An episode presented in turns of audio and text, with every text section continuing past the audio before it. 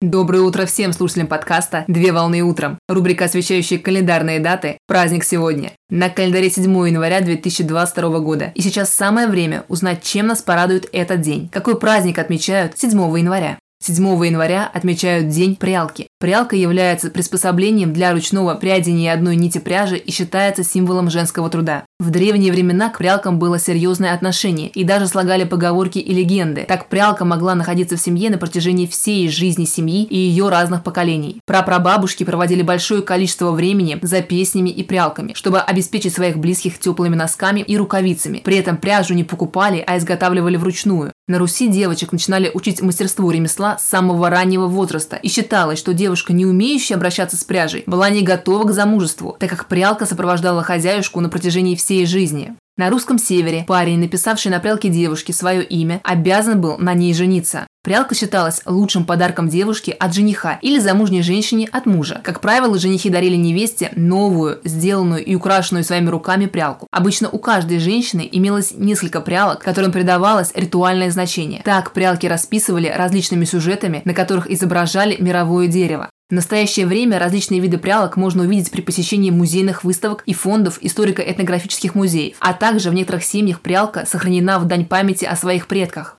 Традиционно праздник отмечается в местных сообществах по производству волокон с целью плодотворного и продуктивного проведения свободного времени.